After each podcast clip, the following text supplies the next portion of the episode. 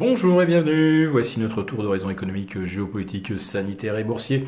Et nous sommes le jeudi 26 août, et pour comprendre comment tourne la planète finance, c'est sur la bourse au quotidien et nulle part ailleurs. Et l'épisode du jour s'intitulera La fin du quoi qu'il en coûte. Ce n'est pas pour les marchés financiers. Oui, la fin du quoi qu'il en coûte, c'est cet élément de langage qui était destiné à être repris par tous les médias et qui a été euh, prononcé par Bruno Le Maire hier euh, à l'occasion euh, de l'université d'été du MEDEF. Et Monsieur Le Maire explique fort, logiquement qu'avec une croissance sur les rails qui progresserait à un rythme de 6% annuel en France, on ne voit pas pourquoi on continuerait euh, de maintenir des béquilles euh, pour des secteurs d'activité qui, a priori, ont retrouvé leur rythme de croisière. Euh, Monsieur le maire citait même un chiffre de 99%. Alors, je ne sais pas si vous interrogez euh, votre restaurateur euh, ou votre caviste du coin ou votre responsable de salle de sport euh, s'il trouve que tout est rentré dans l'ordre et si tout est revenu à la normale. Mais en tout cas, ce qui compte, c'est que, eh bien, les multinationales qui sont bien représentées à Longchamp, à l'université du MENEF, eux, pensent que la croissance s'est repartie. Et c'est incontestable, si on se fie aux chiffres, on a une croissance mondiale qui progressera de 6 ou 6,5% cette année. On ne voit pas pourquoi, effectivement, la France se ferait moins bien. Surtout qu'on vient d'apprendre euh, il y a quelques minutes que la croissance américaine, elle, est relevée, enfin revue à la hausse de 6,5 à 6,6%. Et Monsieur le maire euh, nous a dit hier qu'il ne désespérait pas que la croissance française s'avère même supérieure à 6%. Euh, Donc, dans ces conditions, effectivement, on va retirer euh, les aides et on va même d'ailleurs cesser de rembourser les tests PCR mi-octobre, des tests PCR qui, d'après la CDC, c'est-à-dire la plus haute autorité de santé américaine, ces tests PCR euh, sont non discriminants, ne permettent pas d'identifier ou de distinguer un Covid d'une grippe ou euh, d'un rhume, ce qui fait que de nouveaux tests beaucoup plus ciblés et discriminants devraient être euh, mis sur le marché à la fin de l'année. Je referme cette parenthèse euh, des tests PCR qui, euh, il faut s'en souvenir, nous ont déjà coûté plus de 5 milliards depuis qu'ils sont donc gratuits en France. Ça fait, je crois, 16 ou 17 mois. Voilà, euh, le quoi qu'il en coûte, en revanche, eh bien, euh, il continue de fonctionner sur les marchés financiers, avec hier soir un 51e record du S&P 500.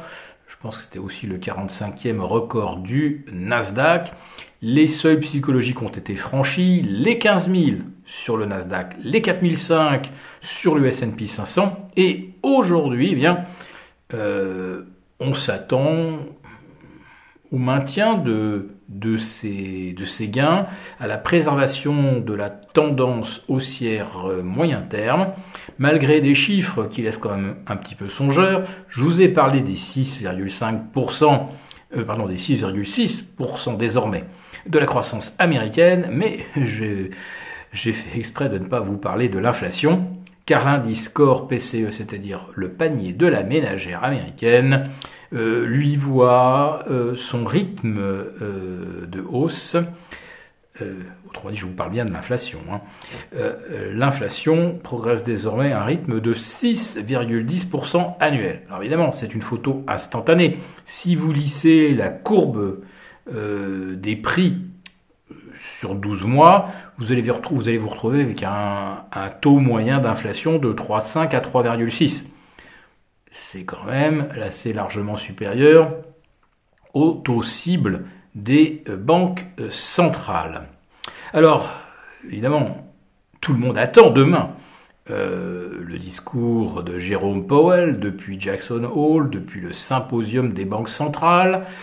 un symposium qui sera largement, on va dire, délocalisé, puisque les interventions euh, de Christine Lagarde ou du patron de la Banque centrale d'Angleterre se feront à distance, ou de Francfort ou de Londres, et euh, pas en présentiel. Mais on ne s'attend pas à ce que Christine Lagarde ou le patron de la Banque centrale britannique délivre un message digne d'émouvoir les marchés. Non, tout est, euh, toute l'attention est concentrée sur le discours euh, de Jérôme Powell. Va-t-il ou non parler tapering, c'est-à-dire réduction du programme d'achat de la Fed, c'est-à-dire réduction du quantitative easing?